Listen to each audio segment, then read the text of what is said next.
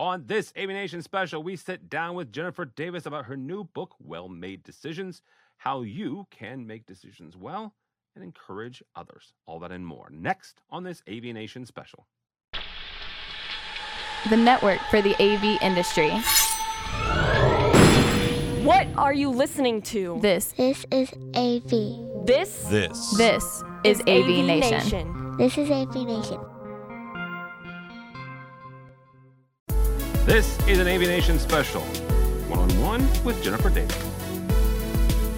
This is Tim Albright with AVNation with the AVNation special, talking with Jennifer Davis about her brand new book, Well Made Decisions. Welcome, ma'am. Thank you. Uh, first of all, I, I want to say thank you and, and thank you to a mutual friend of ours, uh, Erica, um, for connecting us. I have followed your career for a number of years. Um, you, I you obviously, you know, connected uh, years ago when you were with Leyard and Planar. Yeah. You, though, had a very cool um, trajectory through the IT space, through the technology space, obviously the AV space.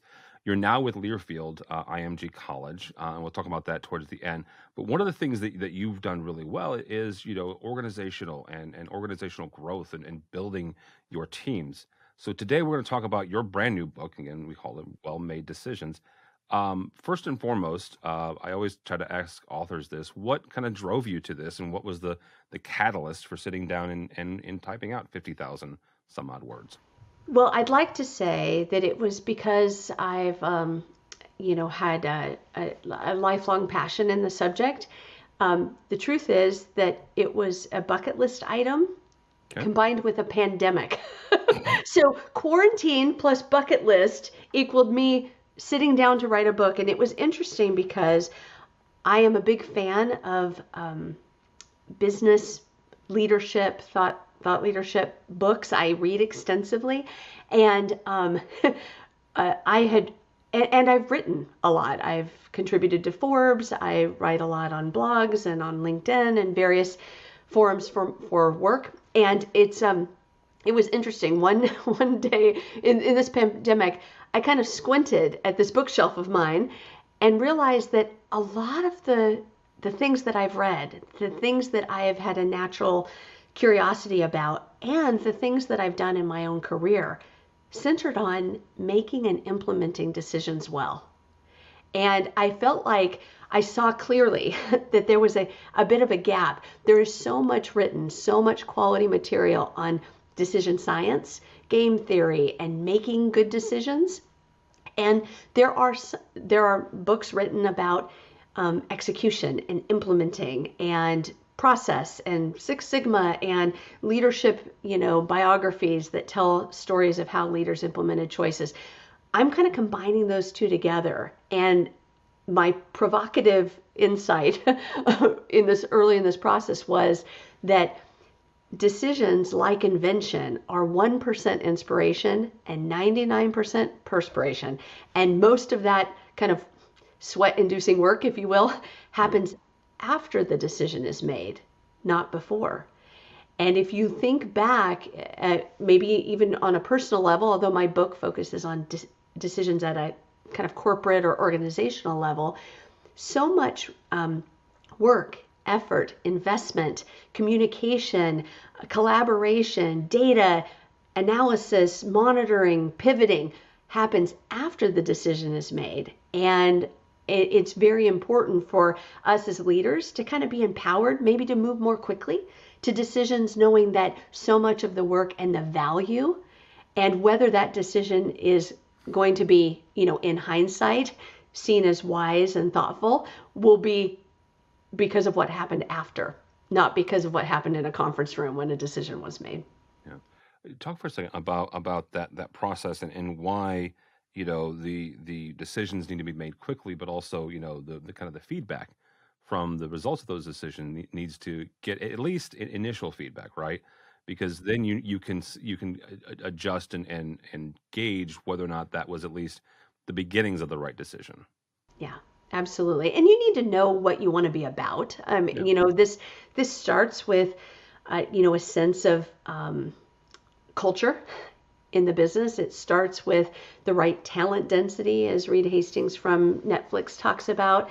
It it starts with a sense of strategy and hopefully something that has been documented, like a written down strategy of what where you're where you want to end up and what the vision is for the company. But with those kind of starting places, then it's really important for leaders, and I talk about it in the book, to break down decisions into smaller pieces, maybe experiments, pilots, ways that you can um, make reversible decisions, perhaps with a smaller investment, a smaller risk profile, so that you can learn. Because actually, the, the ultimate um, benefit of decisions is that you open yourself up to new learning. If you decide to enter a new market, decide to invest in a new product, decide to work with a new client or customer, all those all those decisions that you might make actually put you on a path to learning more and hopefully starting, you know, the start of what might be a viable business in that new region or a brand new product line that changes the trajectory of your company. So you want to get in that path of learning as quickly as as possible. And so in the book, I talk about a concept actually that was really honed for me at my time at Amazon uh, called one way and two way door decisions. And the idea there is that just like approaching a door, um, decisions either are easy to reverse. You can open the door, you can walk through. If you don't like the conditions, you don't like what you see, you can easily go back in. Or they're one way door decisions not that they're completely irreversible, although sometimes that's the case, but you walk outside and the door locks behind you. And in order to open it up takes a degree of effort. So things like setting pricing in the market might be a one way door decision. You could change it, but it might be painful. Deciding to sell your business is a one way door decision. You can't say, sorry, I, I want it back now. Here, here's um, your money back. Yeah, exactly. So so you can imagine that you know changing the color of a button on a website is is a two-way door decision. And if eh, but again selling divesting part of your business is a one-way door decision. Well um, being very clear about the kind of decision that you're making um, can help you move more quickly to a point of let's change the color of the button on the website and see if it leads to a better result. And if we don't like it, we can change it tomorrow that helps free up decision teams and leaders to say, okay, then we probably don't have to put as much rigor into this decision because part of the decision will be the outcome of making a change and that'll inform it. And being very purposeful about the kind of decisions that people are making and and uh, the process for that. Again a lot of that learning will come only after the decision is made. You put something in the marketplace and the like. So how can you speed up that process? So anyway, that's some of the concepts in the book are really about unpacking that. And it's it's interesting. It's a book on decision making, but you know, a, a small portion of the book is actually on the process of arriving at a choice. Um, that kind of kind of false finish line of like, wow, I'm glad we landed this plane and made a choice. But it's it's in recognition that that's a starting line of a whole other set of work streams and investment and teamwork that's required to not just make make the right decision, but as um, a mentor of mine, Balaji Krishnamurthy, who was the CEO of, Planar for many years, used to say, it's it's not just about making the right decision; it's about making that decision right. And I feel like there there's a lot of power in that talk for a second. How how many of those those one way and, and, and two way door decisions revolve around the the investment, and, and, this is both you know financial investment as well as as you know re, you know human resource investment, time investment. How many of those like like at what point is there a tipping point that says you know what if you're going to spend I don't know ten percent of your revenue or mm-hmm. twenty percent of your revenue or twenty percent of your budget, it's a one way door, dude. Right? It, it's that that that's going to be a Whereas we, we, you mentioned the color of the button. That's going to take 10 minutes of, of, of, a graphic designer's time. Okay, knock yourself out. Is there is there a tipping point there where where revenue or or, or time investment is involved?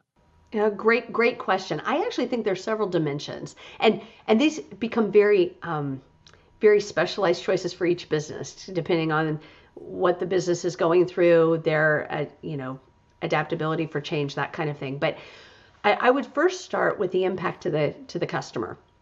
So if changing the color of the button is going to, you know, again, I can't imagine this is the case, but it's going to throw a customer off and they're, you know, going to have a bad customer experience, then you probably need to think about it. And that's where why pricing, um, go to market strategies, uh, product innovation are often one way doors because they impact customer experience. And you just don't want to like give a product to a customer and then take it back. Um, or put something in the marketplace that is is going to be a horrible customer experience. So some of those things I would say first and foremost ask through the lens of you know obsessing about the customer.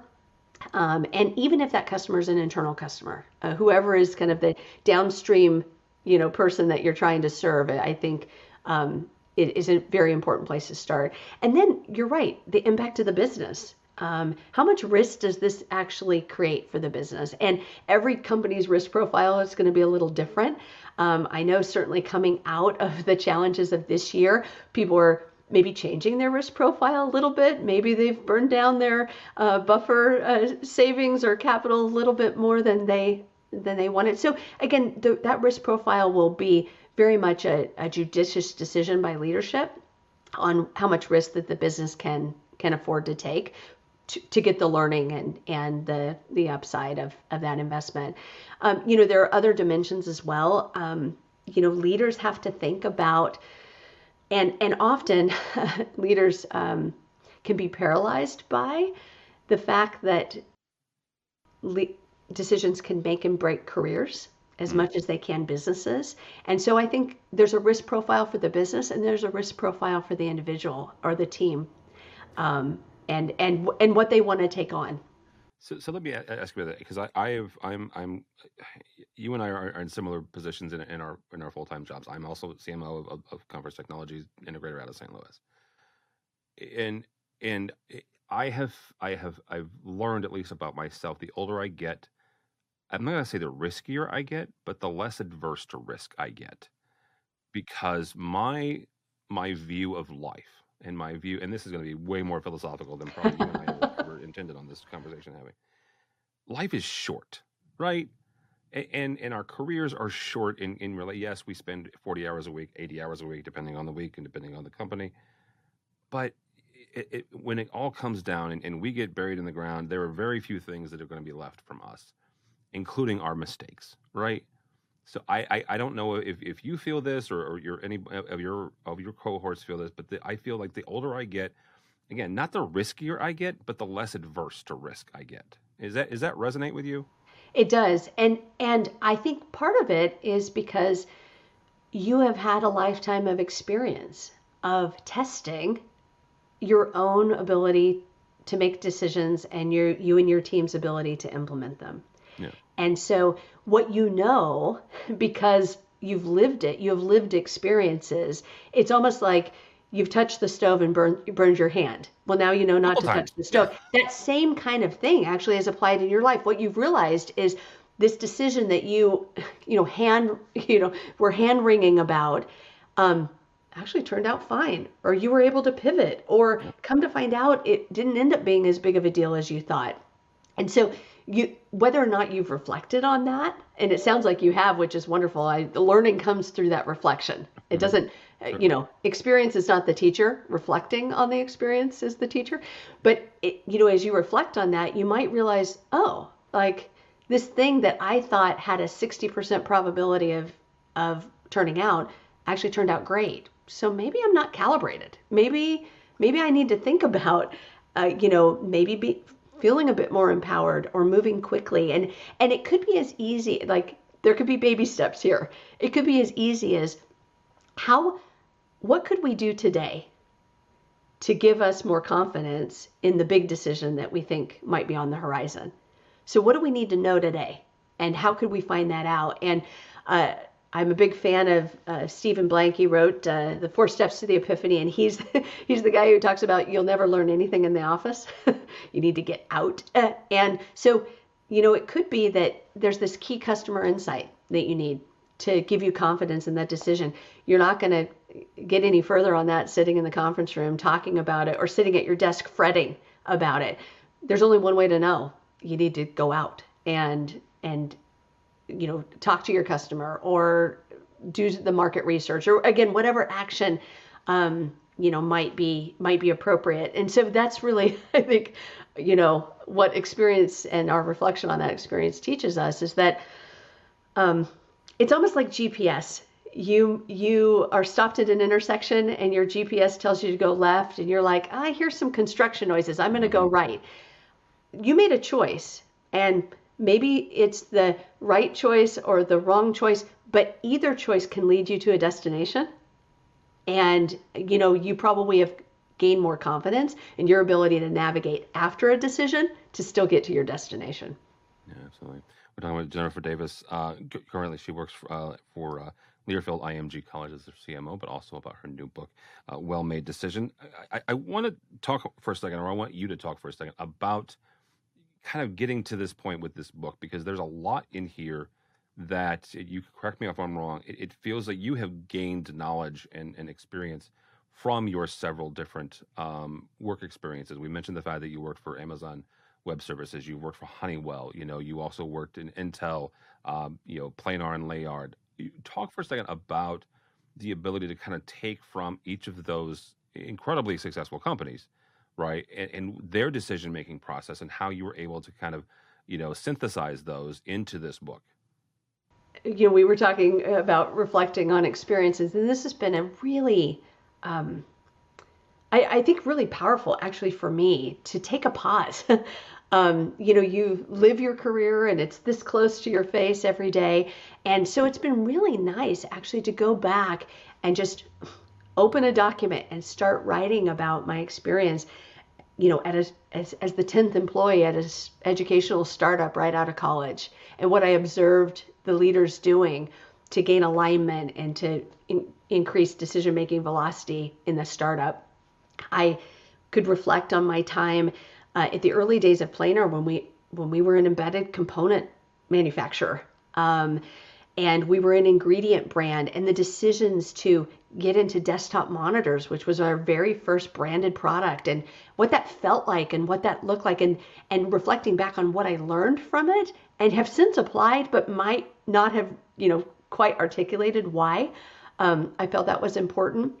And again just going through the trajectory of my career and being able to reflect on what I've learned and who I've learned it from um, honoring you know all of the mentors and colleagues and you know friends that I, that have spoken into and invested in my career. And and again you know I feel like this book is an opportunity not only to reflect and get some of these ideas that I'm really passionate about out there but it's an effort to give back. Um, you know I have tried in my career to mentor and and coach and be available uh, you know to others to share what what insight I might be valuable. This is a way to kind of do that at scale. And so uh, again it's been it's been a great um, opportunity to reflect and something that I I want to be more purposeful about actually moving forward. Uh, I, I, don't know if I'll write another book, maybe, um, but I definitely will will spend more time reflecting on my experience because I've I felt like I was able to actually wring some additional value out of those past experiences in this past year.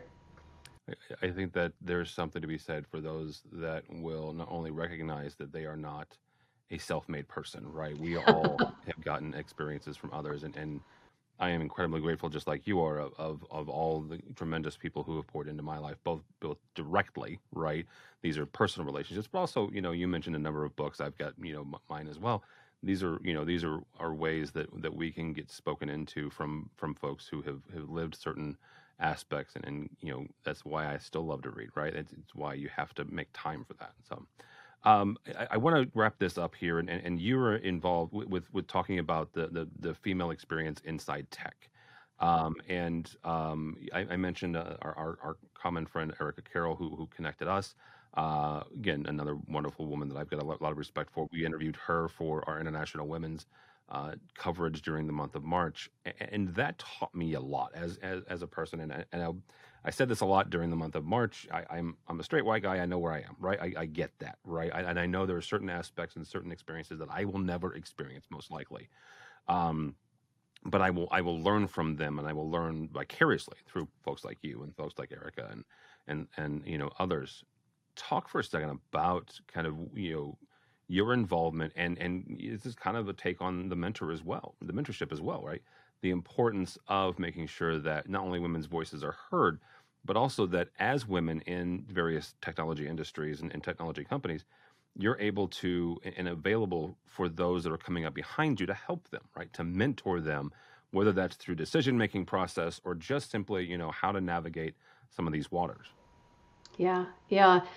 There's a lot to unpack there, um, and I would say it's it's very important for everybody to be in a position of ally and advocate, uh, no matter where you know, kind of what what your uh, what your uh, demographics are. You know, everybody should be in a position of creating opportunity, um, and that's that should be true across the board. And not only is it the right thing to do, um, for the individuals, it's really good business.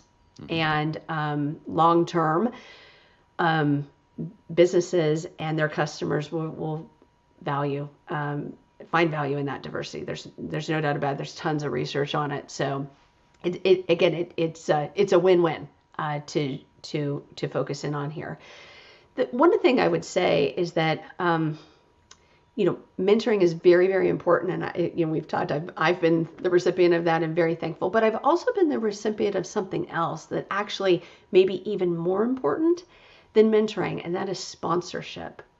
Um, you know, it's been said, it's not what you know, it's who you know. And there's truth to that.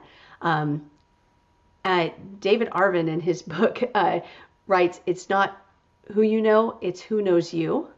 Mm. And there's something powerful about people knowing you well enough to understand your superpowers, understand your body of work, and then to be able to assume a different role. Not just mentoring and speaking into your experience and coaching you behind the scenes, but actively sponsoring you and promoting you and advocating for you in rooms that you're not in.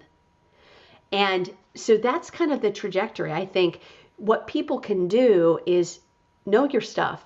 Uh, Gerry Perkel, the CEO of, of Planar, used to say that all the time to his team. Is like, I rely on you to know your stuff. Like, if you're, you know, my head of marketing, you're, you know, you're my marketing subject matter expert, and I expect you to know that stuff, which is great, and that's the role that I've assumed and loved.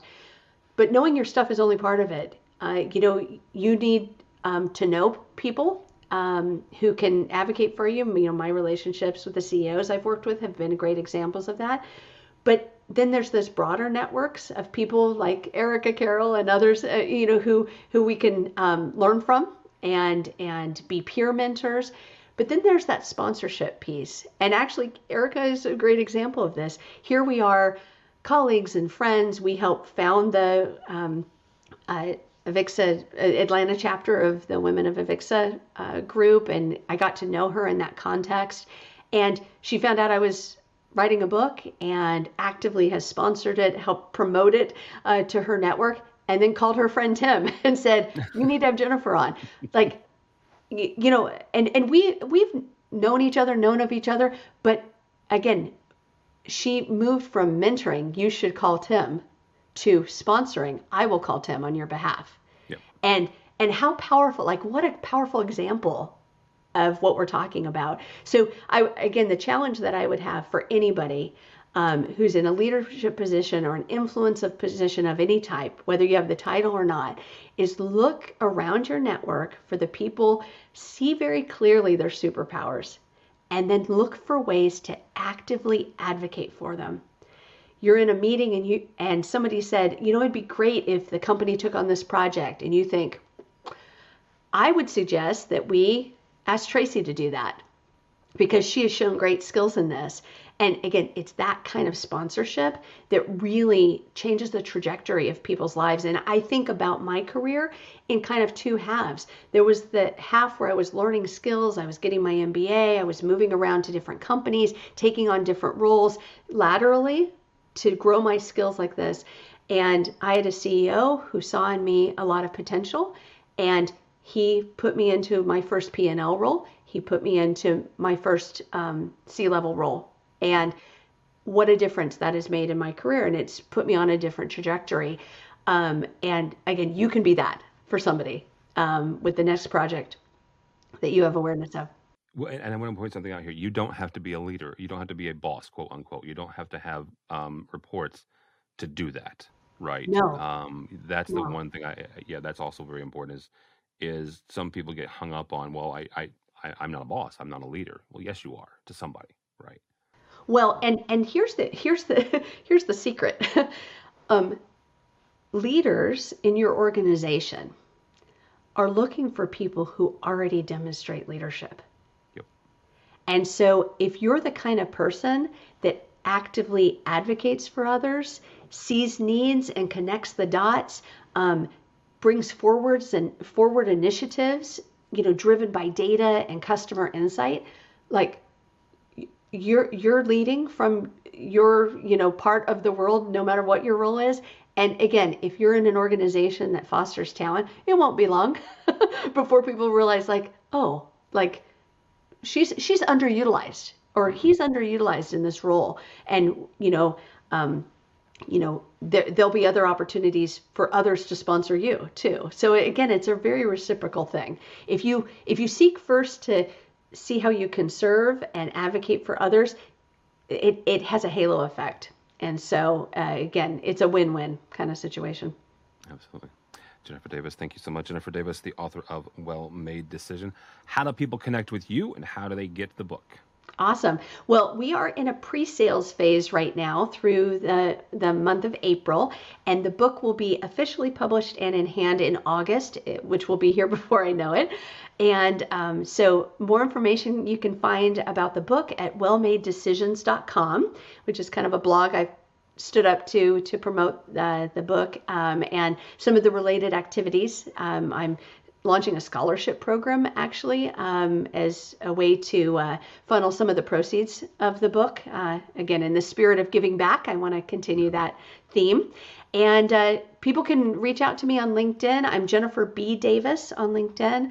I'm Jennifer Davis on Twitter, and I have a personal blog um, at www at jenniferdavis.com. All right, very good, Jennifer Davis. Thank you so much for your time there. Uh, for us, for AVNation, go by our website, avnation.tv. That's avnation.tv, and find several interviews like this, including uh, our buddy Erica Carroll. You can check her out as well at avnation.tv.